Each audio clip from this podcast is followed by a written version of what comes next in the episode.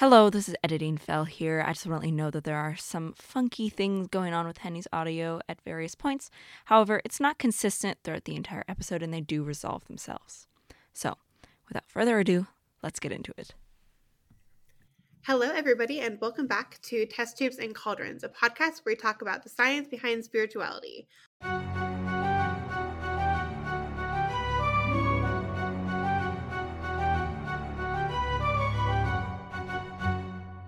I'm Astra. I'm Phil. And I'm Henny. And this week we are going to be talking about past lives. But before we get into that, as usual, we're going to do our What Happened on This Day. It is currently April 4th. On today, April 4th, it marked the birth of Indian-American biochemist Ananta Chakrabarty, who patented the first genetically engineered life form, which he created while working on the research and development staff of General Electric. The new single-cell life form was the Pseudomonas bacterium, now called Burkholderia capacea, which had the potential to clean up toxic spills because of its ability to break down crude oil into simpler substances that could even become food for aquatic life. This ability is possessed by no naturally occurring bacteria, and his original patent application was rejected. But eventually, by appeal to the U.S. Supreme Court on June 16, 1980, it was decided that new forms of life could be patented if they are the outcome of human ingenuity. That is fascinating, especially given the fact that, like, in modern day, getting rid of toxic chemicals and, like, water and other areas is such a huge feat that people are trying to achieve using natural life forms like bacteria. I was reading a paper the other day about some bacterium, I can't remember the name of it because it's so outside my field, and they were using it to remove, like, microplastics from the environment, which is really cool. But, okay, anyway, none of that has anything to do with this episode. So. Like we said earlier, we're going to be talking about past lives, so I guess we're just going to get into it. But let's talk about past lives. What does that mean to you? I guess to me, past lives refer to the concept in reincarnation of, you know, the life that came before this one. Whatever that means, whether that's plant, animal, or human, debates are up for that. But to me, that's just simply what past life means. I would say I have a somewhat, or had before researching this episode, I had a somewhat negative association with the term because I often associate it with New Age practitioners who maybe don't have, like, a very solid grasp on the sort of theory where reincarnation came from. And it's often to do with kind of ideas about your fate in this life tied to your deeds in the last life.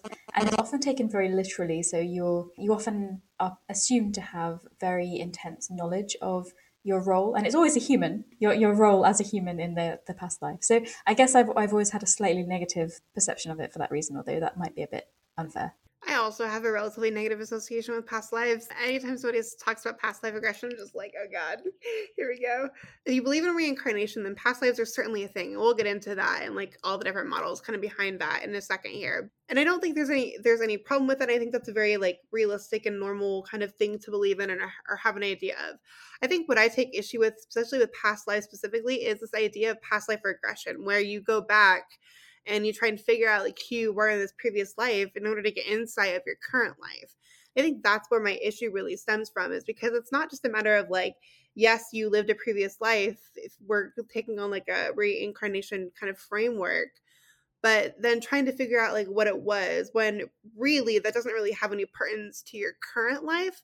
It's like, why does it matter and why do you care? And in many ways, I think it could actually cause people to neglect, I think, the purpose that they, you know, serve in their current life because they're too focused on the past, things that are over and done with. But we'll get into the whole debate later. We have a whole section about it.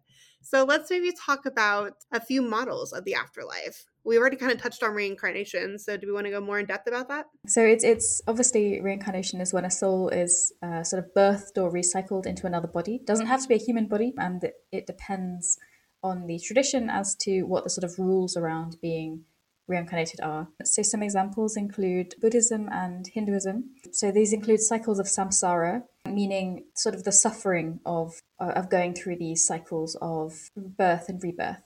And I'm painting quite diverse traditions with very broad strokes, so kind of forgive me here for there's probably a lot of nuance that I'm not illustrating. But yeah, basically in Buddhism at least, ultimately the goal in some ways would be to attain enlightenment, which would allow you to escape those cycles of reincarnation and sort of escape the cycle of suffering. And I think Sikhism is kind of similar in that, except it's slightly different. It's the idea that it's unity with God that would allow you escape from those cycles.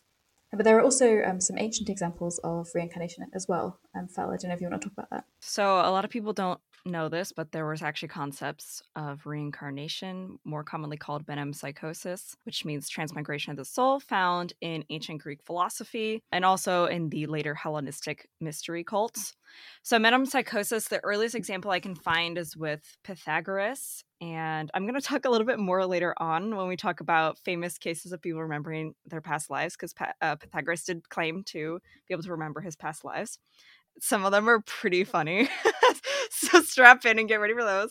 Later on, like the mystery cults, like the Chaldeans and like a lot of the people who practiced various magic in the PGM believed in sort of what Henny was saying, that it was less like this reincarnation and more of the unity with the divine will stop you from reincarnating. I believe the Orphics also had, although Orphics is like a very broad term and like scholarly debate, etc. side. This we could, I guess, do an episode on the Orphics, but anyway, they're wild and confusing.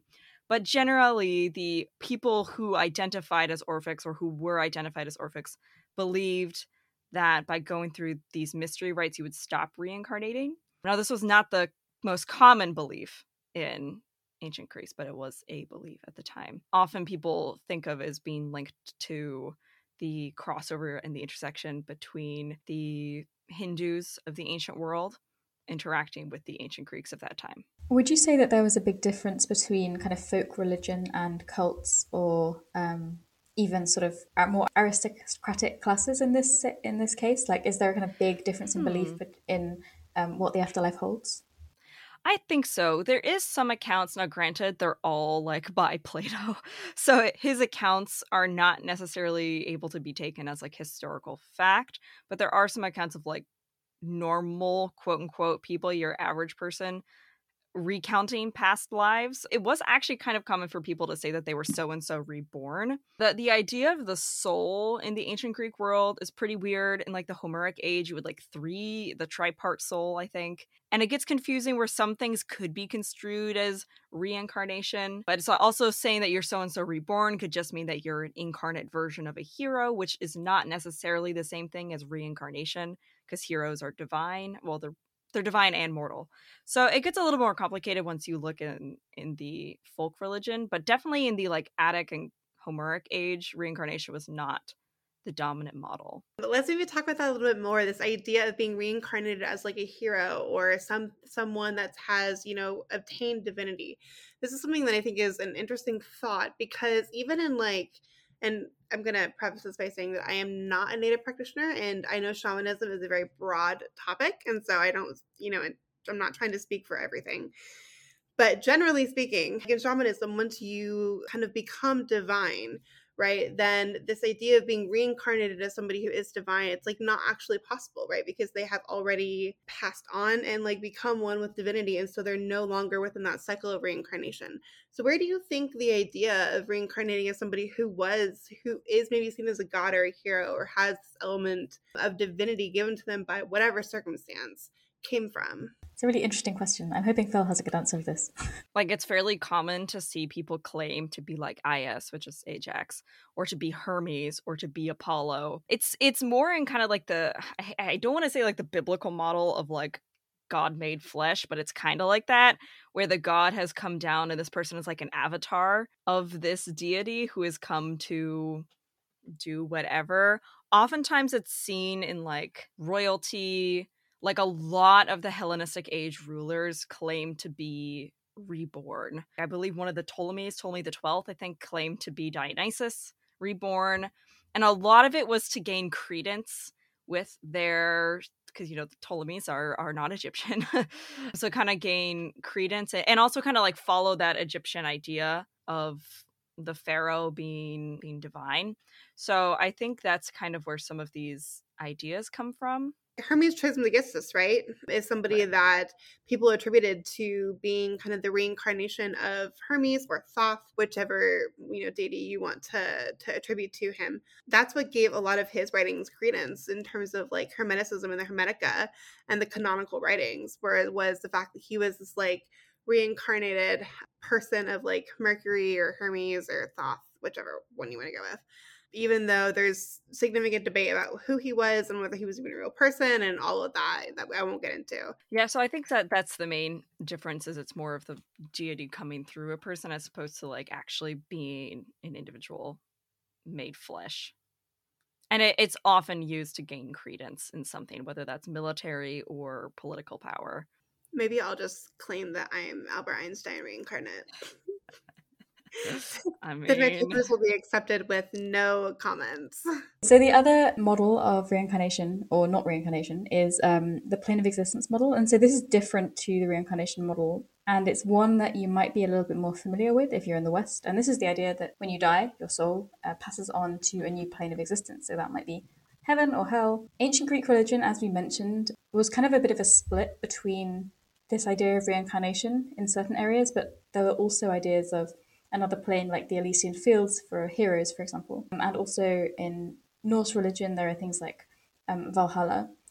These tend to be governed by your deeds on earth. I thought this was interesting because as far as I'm aware, and maybe you can expand on this further, the idea of hell in the Bible isn't actually backed up, at least in the original text. Is that correct? That is correct. So hell is mentioned a grand total of 0 times in the Greek New Testament, which is, for the most part, the New Testament that we use. So what is often translated to hell is usually one of 3 things. One of them is Sheol. I'm not entirely sure if I'm pronouncing that correctly. Sheol, mm-hmm. Which is kind of this Jewish concept of an afterlife. Then there is Gehenna, which referred to the Valley of Hinnom. And then there is Tartarus or Hades that are naturally used in the Greek version. What I think is fascinating about Gehenna, specifically the Valley of Hinnom, was actually it was a garbage dump that was outside of Jerusalem. It's where people burned their garbage, and there was always kind of this fire burning there because they were tossed there. Basically used as a metaphor for a place of punishment. But from my understanding, Sheol is more of a nothingness than it is what we think of as hell. Because in the original concept of hell, as it's laid out in the New Testament, is separation from God. And it's not necessarily this idea of being tortured. It's just literally nothingness, apartness, this idea of not being with God. And then Hades and Tartarus are naturally the Greek underworld, which at that time are going through like many different iterations. Hades is a really complicated thing to try to dissect there. But there are the idea of like the Elysian Fields, where people who lived quote unquote better lives would tend to go. Then there's Tartarus itself, which is kind of it. My understanding, Tartarus was usually reserved not for people, but for gods or entities who had done bad things. Basically comparing this nothingness and what it's like to be apart from God than it is saying that you're going to be tortured forever. And the idea of hell that we have now actually tends to come from Dante's Inferno, which a lot of people don't know. I was just about to bring that up. Yeah, Dante really, really solidified this idea of hell, which I think is very funny because Dante's Inferno is just one gigantic commentary and also a bit of a self-insert fanfic where he's just like, and then I met so-and-so and they told me I was awesome, and then I met so-and-so and I kicked their ass. So yeah, Dante is really where we get these concepts of hell from. Yeah, absolutely. I'm so glad you wrapped that up because that was going to be my addition to that combo. Astra, as someone who is a ceremonial practitioner who engages in Christian mysticism, how do you see like hell come up, or differing views of hell, because the idea of hell is not endemic to the Bible? Yeah, it's funny actually, because like, so I've heard it said, and I don't believe this, but that when you conjure up like the 72 goetic demons of the Key of Solomon, I've heard people say that like you're conjuring up demons from hell, which is hilarious to me because if you actually talk to the spirits, they're all like, no. That's not how this is working. And it's interesting because to me, like, there's a hierarchy in terms of kind of the celestial kingdom. And it's not a matter of like any beings being below or in this like hell. It's just like they're at the lowest on like lowest on the totem pole. And so when people, you know, I'll be totally honest with you, I haven't fully put together like what I think will happen to us after death. But I don't think that just because you don't believe in God, you're being sent to this like fiery pit of torture, especially because like goes against like if you actually take the time to read the Bible and learn about who God is, like who he really is, I think people would be surprised that he's not some like awful person who wants to like humanity to fail and then torture them for all eternity. Like that has not been my experience with God. I don't think that exists. I do think it was a invention and it's heavily inspired by Dante's Inferno. Yeah, it's something that I don't believe in whatsoever. And if you talk to like any kind of daemon that you conjure up from wherever, they certainly never speak about anything like that, which is just funny to me. So I remember getting into a massive argument with an apologist, a Christian apologist, and like he was a smart dude, like he had his doctorate and everything. And I was just like, explain to me how, so Jesus is Jewish. He would not believe in hell. Does that mean that hell just appeared out of nowhere? I remember like trying to get him to explain this to me. I was just like, so Jesus wouldn't have believed in hell.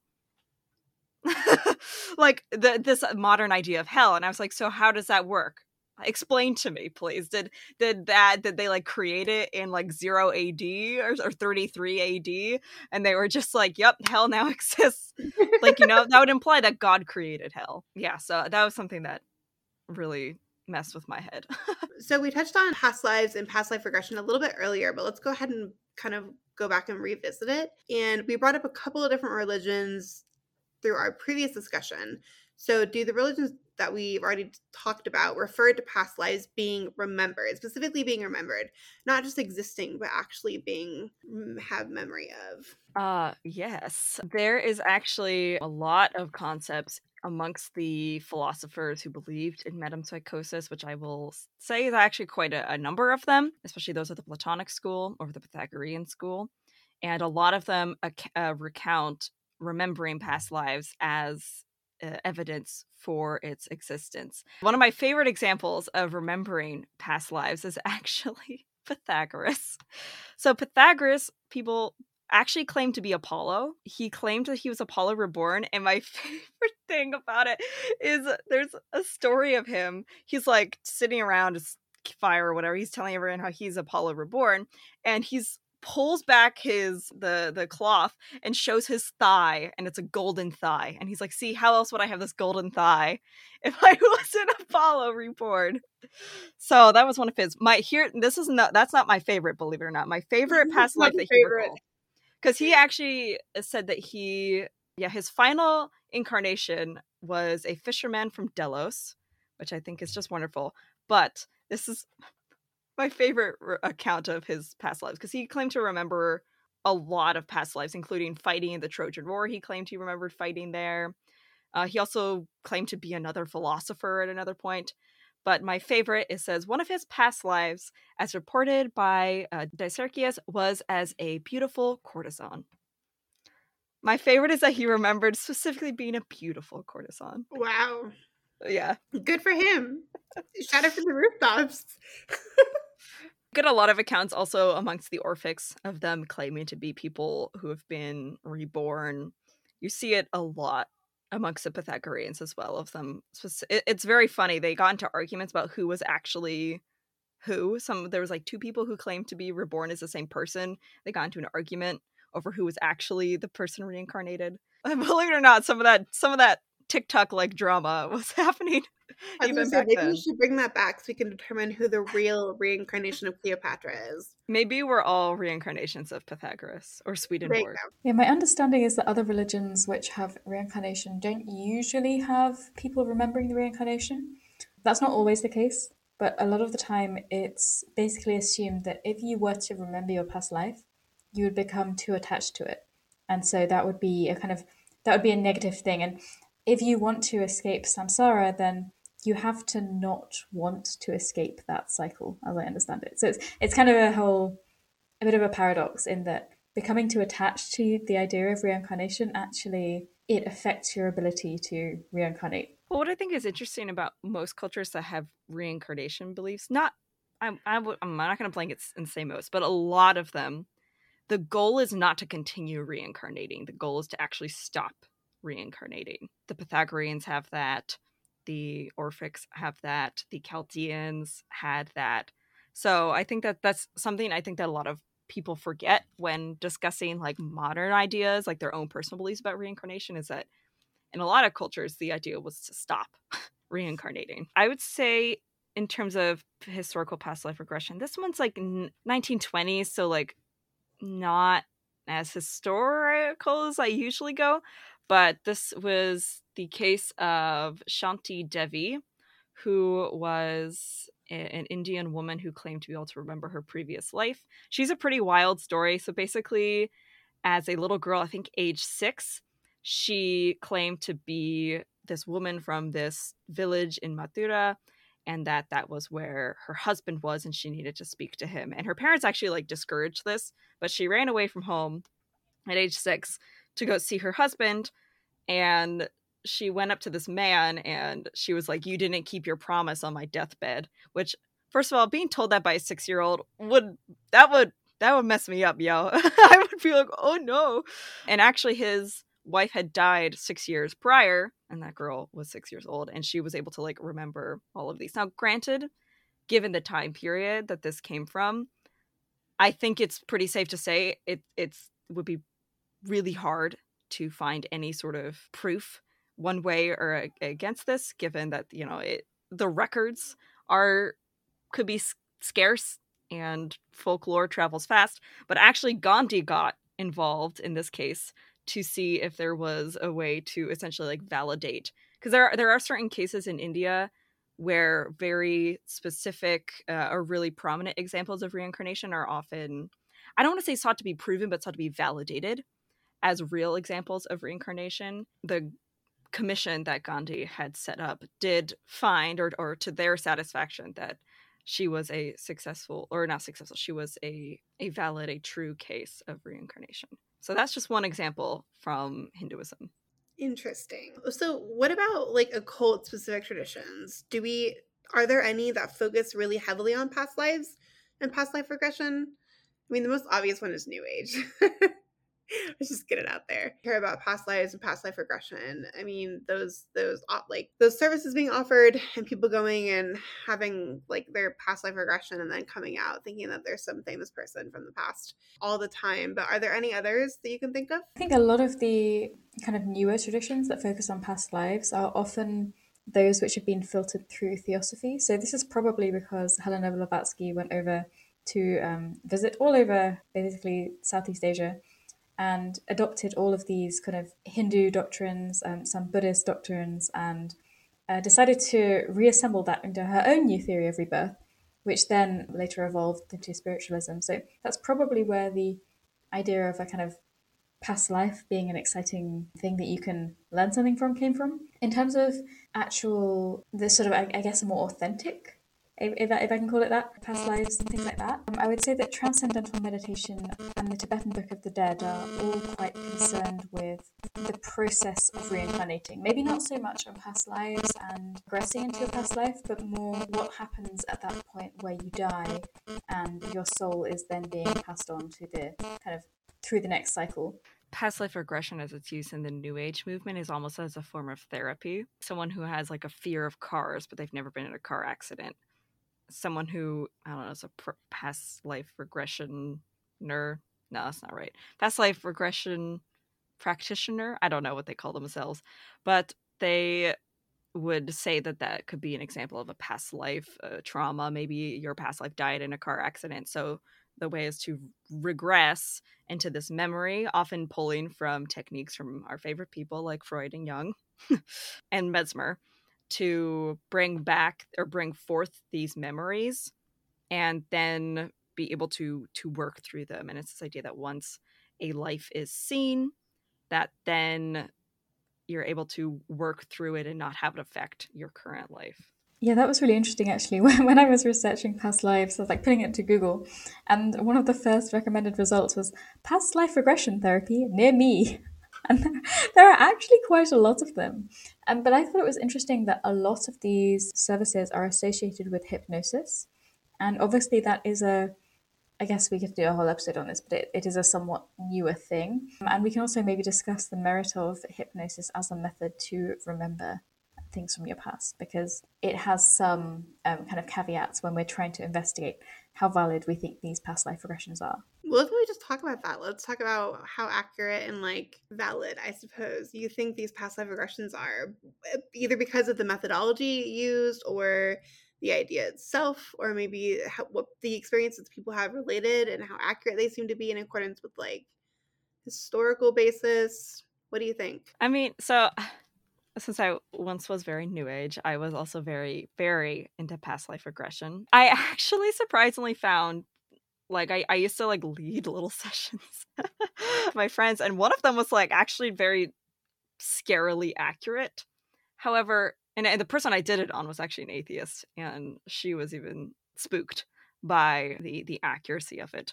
But again, as I've said multiple times on this podcast, I believe in strange occurrences, but I don't necessarily believe that they're repeatable. There are people who go to certain battlefields and claim to feel visceral memories of something happening. And I am someone who does believe in past lives, but I don't necessarily think that they're able to be actively recalled. That doesn't really quite make sense to me. I think perhaps a case of someone going battlefield and feeling a strong memory. I don't know.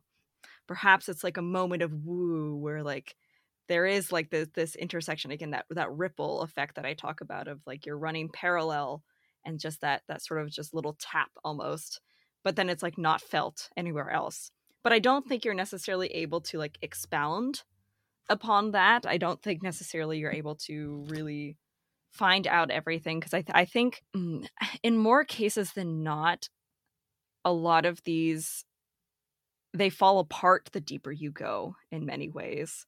I think perhaps you might have an inkling that you were a soldier in a battlefield, but I don't think, except for very rare cases, I don't think you're ever going to find out who that person was, if that makes sense. Yeah, I think we can talk about some of the famous cases and review a few of those soon. But something that I noticed is that because a lot of these things occur under hypnosis, right? And it's quite controversial as to how well hypnosis works for memory retrieval. And so there are kind of reasons for this are twofold. One of them is because some people seem to be a lot more susceptible to hypnosis than others for reasons that we don't really understand. The second one is that hypnosis doesn't seem to make people recall memories much better, apart from in small cases like traumatic memories, for example. Does seem to make them more confident in inaccurate memories. So that's a problem, because somebody might come out of an experience, a hypnotic experience, where they've recounted all these things, which maybe they've drawn from various different sources. They might come out really, really confident in these things, and that allows them to pattern those memories and sort of embellish them further. And you can kind of see how there's this snowball effect with a lot of these, where it's, first of all, it's little details, and then they turn into really quite wild stories. Similar to things that I've also said in the past, I think that a lot of it is just your brain being really good at piecing together stories from things that you're really interested in. It takes, as kids, we're all fascinated with different topics. And so your brain, especially if you're going into a situation, you know that the goal is to determine a past life, you're kind of inevitably, your brain is going to attach to that which you know and you're most familiar with. And so that can lead to the piecing together of a specific story that makes it look like a past life, even if it's really not. And it's just the creation of a story to fulfill a desire. I think that part of the brain, that just how good it is at creating kind of this false memory, is something that isn't considered a lot when it comes to past life regression. And kind of like you said, Hanny, that's a good point that you brought up about hypnosis, how it actually often leads to inaccurate memories seemingly becoming more accurate. And in a way, I almost think that's the case because if you were to have a past life regression reading and your brain concocts a story based on your own interests and then maybe even some experiences in your past, when you come out of it, you're going to be thinking a lot about that that past life and like what it meant for you and the things that you did, especially if it's being used in things like therapy, it becomes brought up again and again and again until it is solidified as something legitimate that actually happened, when it could really just be a figment of your brain being weird with chemicals. Like, it's not something that I think has a lot of merit to it, personally speaking. Although I also like kind of agree with Phil on the other side, where I do think there's a level of like, you might have like an inkling where you're just like, I feel like this is like really familiar and I don't know why. I think those kind of things do happen. But in terms of like the detailed stories that people create about their past lives, I don't think that that's usually true. It's usually just a piecing together of a bunch of things, I think, from our brains. That's what I think. I also feel like people are always like, why are people always princesses and like emperors, or yeah, like Anastasia, like, or why are they always that and not like I saw this one post that someone was like, yeah, why are people always like princesses? Like, the vast majority of us would be a peasant who died falling in a lake because he was drunk. Like, that's probably the vast majority of us. So why are people always like, I remember being a princess? And I also think it's interesting because, I mean, I think part of that is because it's easily, I don't want to say it's easier to prove, but it's easier to kind of fit those stories to the story that you're imagining because it's readily accessible information. But I think the vast majority of us would be like peasants or, I don't know, fish or something. This is my redemption arc. I was killed by cholera and I get to come back as a microbiologist. Yeah. Yes. That's a really good point there, because I do think like it's funny how often you hear people, especially in like the witchcraft community, they have a past life regression reading, and almost always it's like, I was a witch from the Salem witch trials or the witch trials back in Europe, blah, blah, blah, blah, blah. And it's just like, not all of us can do that. You know what I mean? Like you were saying, most of us are probably just people like living on the streets trying to survive. Like this idea that everybody's past life is some amazing thing, I think just kind of perpetuates this idea of like your brain creating a story that you want to believe instead of probably a realistic version of that, which is much more sad. Every so often in the like Hellenic polytheist community, we get people who claim to be the Pythia, which were the Delphic oracles. And it's so funny too. They are always so wrong about the things that they remember. I'm like, no, that never happened. And they're like, I was a young woman. I was like, you're already wrong. They were all old. Also, they're like, and then this emperor destroyed us. I'm like, no, they didn't. That did not happen. Yeah, so people every so often claim to be the Pythia or claim to be some sort of oracle, and they always get it wrong, which I find very funny. And they also would have known, as the Pythia, they would have known loads about Greek politics due to their social status, which kind of betrays the fact that in their new life, they somehow don't know anything about how the government was structured. Yeah. So let's talk about maybe some cases of past life regression that we read about, heard of, know from history. We have a ton of these. This one made me laugh a lot. So this was a lady called Virginia Teague, but she said that after several sessions of hypnosis, she was actually a woman called Bridie Murphy. So she claimed that she was an Irish woman from the 19th century. Funniest bit for me was that she actually spoke with an Irish accent under hypnosis, which must have taken quite some conviction, I guess. I don't know how accurate the accent was. So this was a story that became very famous, and I think it even landed her a book at some point. And it turns out that when they investigated Bridie Murphy to see if that she was a real person, they couldn't track Bridie down. However, Virginia did seem to have a neighbour when she was around 8 years old who was called Bridie Murphy Corkell, and she was Irish. So it's thought that Virginia probably wasn't making it up, but she probably pulled these details of her neighbour together subconsciously, invented this character, and through repeated sessions of hypnosis, she was able to kind of confabulate and invent this story, which I thought was really interesting. You love to see it. That's wild. I love that she spoke in an Irish accent. That's like the best. There are also some other ones which I thought interesting, where there are some anonymous hypnosis sessions called the Blocks and Tapes, and they have a lot of different people on. But when they were investigated, they couldn't find the people who were mentioned in real history, but they were found in fiction. So it seemed like these people had actually been reading books, and although they probably didn't make these things up, they probably had like a real conviction that these things happened to them. They had just invented these things from stories. And this is one of my favorites. Somebody called Dorothy Easy in the 1930s.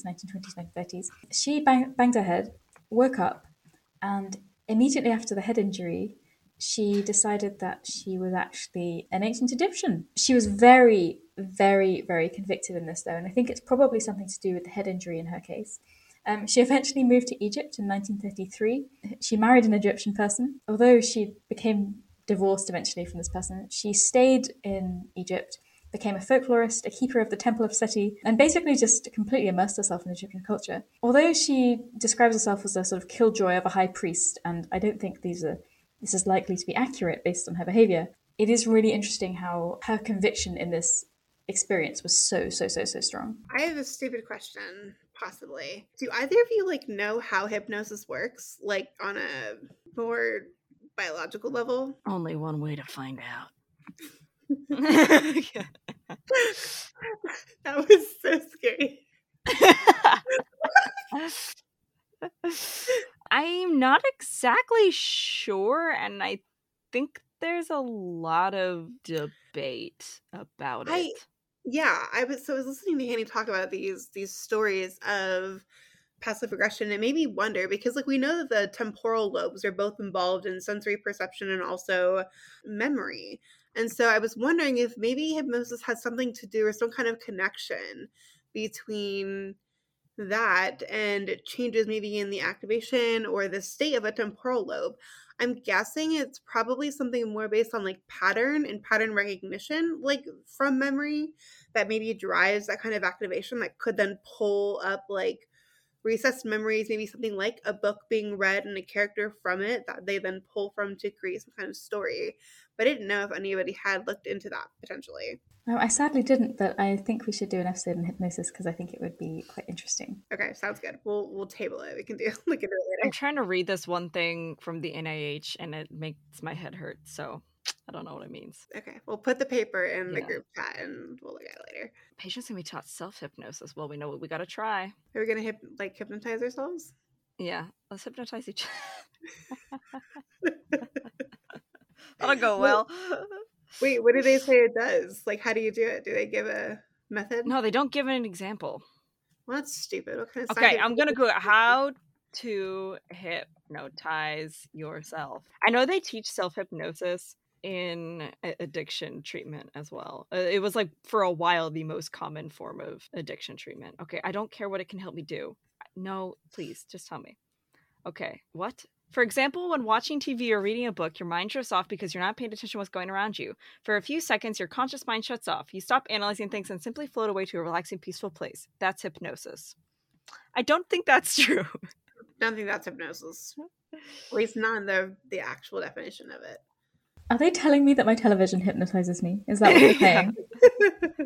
Yes, Hannah, you're being conditioned by your television because through hypnosis. 100%. Conspiracy theory. Okay. Oh, wait. Okay. How to hypnotize yourself using the pirate formula, which is an amazing. P is for privacy.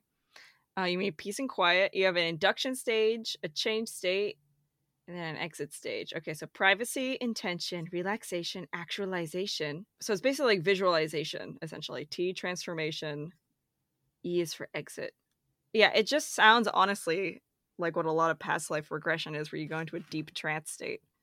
And then, you let your mind wander. I don't think that's what, actual hypnosis is, but that's what, I don't know. That's Which brings up another question then, right? If it's only trance state, and what about the power of suggestion under trance state? When people are, asking questions about it, and your brain is oh, I gotta come up with something, gotta answer the question that was proposed. Yeah. Yeah, I mean, that's that's why when you look at some of these things, the questions that people ask are so leading. They're so leading, and I'm do you can't do that? If you watch really bad mediums, and they will ask each other questions, one of them will be "Are you a ghost? Did someone murder you?" And it's that's a leading question. You can't ask that because what? Yeah, that's one thing. So I didn't actually look up the kind of biology or the mechanism of hypnosis, but I did look into how reliable it is and what some of the issues are. And one thing that came up repeatedly was the fact that you're so much more suggestible under hypnosis. So it requires somebody who is really, really sort of unbiased, I guess. And even some of the studies I linked about hypnotic life regressions, they were definitely seeking specific things because they were aiming to actually rate the life regressions on a standardized scale. So they really needed to seek out certain facets. But the problem with that is that when someone's in a hypnotized state, they're going to respond to those questions in a much more sort of plastic way than somebody would normally. It's not really a very reliable research method. Well, and yeah, also like when it comes to measuring things that way, like what do you use as a control? Because when somebody's in a trance state versus a, let's say, state of hypnosis, you're gonna, like the way your brain works, at least is what I think, is different in both. And so how do they get any kind of like controlled baseline as to like what they would expect when somebody's in a hypnotic state versus and like before asking such probing questions? As far as I can see from these studies, there was pretty much no control. It was things like, did you feel a sense of peace or fulfillment? Did you feel joy? Did you seem to be in contact with a being of mystical presence? Did you see the spirits, etc.? You know, these are very, very leading questions, I think, if you're under hypnosis. The faces Astra just made. And of course, I mean, I can show you the graph if you like, but it's like the majority of people, as you would expect, are responding like, yes, I experienced this. Yes, I experienced this. Well, of course they are, because they were so forward about it. Oh, God. They want to know.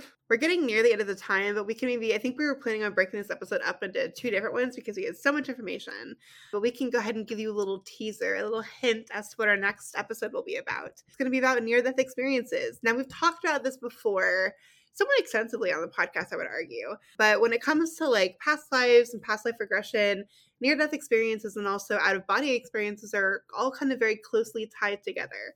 And so we thought we would dig a little bit deeper. Since we've already kind of been looking at cases of past life regression, like in real life that people have talked about, do we want to maybe talk about a case of near-death experience that is really, I would think, maybe relatively well-known? Like, I remember this happening. Yeah, so this is unfortunately another famous fake case. And I'm not saying that all near-death experiences are fakes. Like, we're going to cover in the next episode some which seem more plausible. This is a really, really famous case of a Christian child who... he nearly died in an automobile accident, and he became quadriplegic as a result. And his name was Alex Malarkey. And do you guys remember this happening on the news? Because you said you did, Astra. I didn't remember this. I do. I mean, this book was all... I mean, I was very Christian at the time, but this book was everywhere. And it was used as such like a... like, yes, this is real because this kid like died of heaven and came back. I mean, it was everywhere. I remember my church was like going crazy. I was like, mine too. My God. Oh, Americans are wild. So, I do not remember this book, but I will introduce it for those who are not familiar with it. So basically, he was 6 years old. He'd just come out of this car accident and he had lost the use of his arms and legs, very, very ill. And he began telling people about visiting heaven and meeting Jesus and Satan. And so eventually this led to this book that was co-authored by his father, Kevin, that Phil and Astra mentioned, and it's called The Boy Who Came Back from Heaven. However, the story doesn't end there. 5 years later, he published a blog post recanting the entire story, saying that he did it for attention. What I found interesting was that when you actually read his sort of confession post, if you like, it seems very motivated by his religion. So you can tell that he's still Christian. And he says in his blog post, "The Bible is the only source of truth. Anything written by man cannot be infallible. I want the whole world to know that the Bible is sufficient." So it's almost like he's saying, I faked this, and it's important that you know this because believing me would be a sin. Am I reading this right? I don't know. It's interesting to me that one of the things he talks about is that the Bible is like, sufficient and the only thing you need, like blah, blah, blah, blah, blah. If I were to die and go to heaven and then come back, the Bible being the true living, breathing word of God would be like the last thing I wanted to talk about. I'd be here talking about the angels and shit that I got to meet and talk to. And like, how, like, what is God like? What was Satan like if, you know, Satan exists in that form? I just think it's weird that like that was a focus of the discussion. And also it's interesting because a lot of the things that he talks about in that book are theologically kind of heavy. And I don't know that that's something that A, a child would be concerned about after having such an experience, or B, be able to relate in such kind of an eloquent way. And that brings us to the discussion of like what, because didn't the kid sued the company that published the book, right? Yeah, he did. So he said that it was quite exploitative. I don't know. I think his dad was quite involved as well. And I think his dad was also quite involved in this exploitation. I remember reading the book, and the way that the book was written, it was something that I felt like, and of course, you know, the child being as young as he was probably didn't do it by himself. And like, I get that. But I do think that the story was heavily embellished, probably by his father or his parent in many ways, to kind of prove that like all of this is real and true. And obviously the confession just like makes it worse.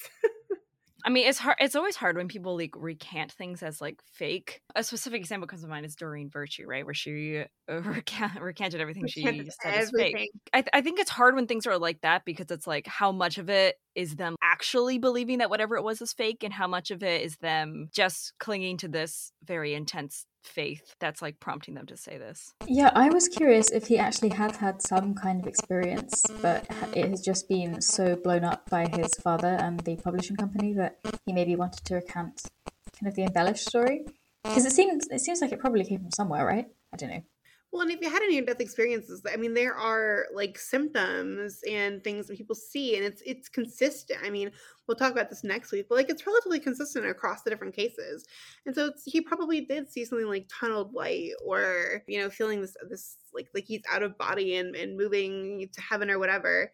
And I'd be curious to know like what his, like exactly what he saw versus like the story that was told, because I'm guessing you could probably pretty easily pick apart maybe where the embellishments were if you were to go back and like reread it. And I think we'll probably get more into this when we talk about this next time, but I want to briefly touch on that near-death experiences are nothing new at all. I mean, Swedenborg, near-death experiences, saints everywhere, everyone who's like a lot of mystics, near-death experiences everywhere. Mysticism and near-death experiences have been heavily linked together. And this is where I'll actually talk about the man called Air. Plato's Republic, he tells the story of a man called Air, returned to life after being dead for 12 days and recounted the secrets of the afterlife. And he saw a place of judgment where the souls are judged. And he also saw people choosing new lives, both human and animal. He saw the soul of Orpheus changing into a swan, Thamyris becoming a nightingale, and musical birds choosing to become men. Yeah, so it's interesting that, yeah, he basically, it reminds me a lot of what Swedenborg said he saw in his near-death experience. This just like kind of like seeing all of these like goings on and happening. I'm also curious, you just reminded me of this. If you believe in reincarnation, how does necromancy work? Is there just like a soul like flapping around somewhere, or are you summoning them out of another body, or I don't know? Like it's just kind of interesting to think about the practicalities of that, because if the idea is that you are summoning a spirit back from somewhere, then surely they can't be reincarnated into a new body yet. Or do you have? I think I've even seen somewhere, but I would need to look it up, that I've seen somewhere that you have a limited period after someone dies before they are reincarnated into a new body. Which is an interesting thought. That is the case in like a lot of various folklores. Like I know in Japan, before spirit reaches its afterlife, there is a certain period of days, which is where like there's like a lot of house altars when someone dies, where you like have to basically appease them until they go on their way. In terms of, for the ancient Greeks, at least, necromancy, that's why burial rites were important. That your soul would be trapped if you didn't have any sort of burial rites. And so most necromancy, if not all necromancy, was done with these restless spirits who were then in the retinue of Hecate. And which is interesting, in the Hellenistic age, Hecate Sotera, becomes this almost salvation-like figure, where if she's appeased to on the behalf of someone who did not get burial rites properly, that she would then bring them to their final resting place and have them sort of re-enter this either reincarnation pool or enter the afterlife properly. There's also the idea of multiple souls. That's a concept found in the Homeric age, of people having sort of multiple souls that are a part of them, which is seen again with Freud and Jung, kind of with the ego, superego, the id, all of that are kind of this play on the tripartite soul, multiple souls, and some of them move somewhere else, and only one contains like you as a person, one is just all of your needs. So there's a lot of ideas of like how ghosts and how necromancy work if reincarnation is true. I mean, that's my own personal belief is that like there are restless spirits, but yeah. That's something that Aaron Lynch talks about in his book, Secret of the Magical Grimoires, that came out, I think it's 2 years ago, a year ago or so.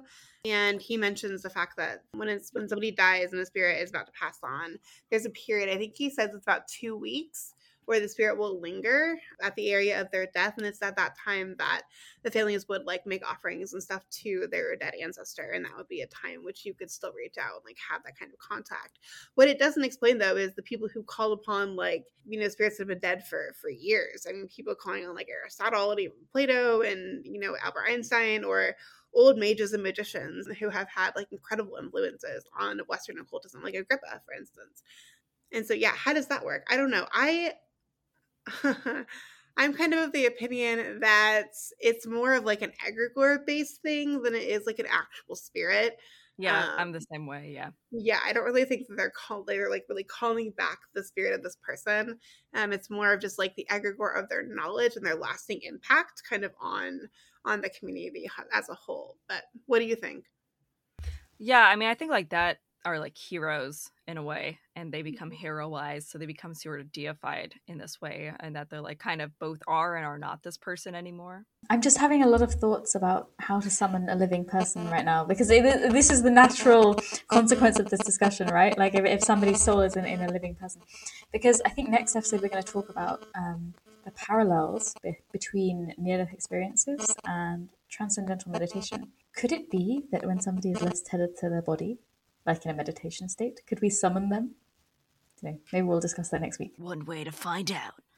Next week on Test Tubes and Cauldrons. Also, please tell us if you've nearly died and if it was an interesting experience. I actually have a vague near-death experience, but I can I'll share that in the next episode. Look at all of these incentives to come back and listen. We're gonna do like a live summoning ritual when one of us is in a meditative trance. Sal's gonna tell us about her near-death experience. You got so much to look forward to. I guess to close this out, do we want to just say like I don't know our own personal final thoughts on reincarnation? On everything. Yeah. Final thoughts. I think reincarnation is a thing. I do think it's a very like valuable framework to believe in and think about than this nature of you know death and rebirth. But I don't think that past life regression is something that is worthwhile. I also don't really necessarily think that the clarity in which a lot of people present their past lives is accurate. And there probably is, at least in my opinion, a scientific basis for why this occurs the way it does. Probably something related to the methodology, which is hypnosis, which I will be looking into because I'm curious. So I do think reincarnation is a thing. No, I don't think past life regression is really a thing or worthwhile or important because what matters is the current life that you are in and the kind of effect you can have on your community and the world now, not like, you know, that you did however many years ago. But yeah, I'm looking forward to doing a proper summoning ritual next week too. Reincarnation is my preferred model of afterlife. It just is what makes sense to me. But I also agree in terms of past life regression. Like I say a lot, I believe in strange occurrences, but I don't believe they're necessarily repeatable. I do believe perhaps there's merit to children remembering crazy things at like very young ages. Perhaps there is some merit to that, but I don't think it's investigatable. I don't think it's, you know, it's not provable, and I also don't think proving it's a worthwhile pursuit. I don't think that as someone who used to do past life regression, I don't think it's worth it. I don't know, you might find little bits and be like, I wonder if this was a part of me at some point. I think what matters is what you're doing now. I definitely went into this episode with more skepticism and kind of came out of it with a slightly more open mind. I'm not sure that I believe in past life regression, but having read a little bit more about near-death experiences, which you will hear about next week, I'm definitely more open to the idea of what these experiences might represent and them having some kind of spiritual basis. But yeah, you'll have to tune into our next episode to hear about that. All right, well, we are going to wrap it up since we are at time. Thank you so much for listening. We always appreciate that you tune in and listen to what we have to say. Again, next week, we're going to be talking about near-death experiences and out-of-body experiences, probably from a more kind of scientific point of view, because there's lots of different theories as to how all that works. But if you aren't already, go ahead and follow us on Discord. We have a wonderful community full of like-minded individuals who are just fantastic all-around humans. And we do lots of fun stuff there. And also check us out on Instagram if you aren't already, because we do post things on there as updates kind of for the newest episodes coming out. And if you have questions and you aren't in Discord and can't get a hold of us that way, which you usually can't because we're always on there, you can send us a message through Instagram as well. Also, just a quick note in terms of podcast changes moving forward. Life is busy and things have happened. And we're just all at a point in our lives where things are getting kind of hectic. And so we are going to be moving to a 2-week or what is that, bi-monthly release schedule. So we're going to be recording every 2 weeks and then releasing it. So just keep that in mind moving forward. We're not going to be able to keep up weekly like we have been, but you'll still hear from us. We're not disappearing. I don't think we intend to go anywhere anytime soon. So we will see you in 2 weeks. Bye, everybody.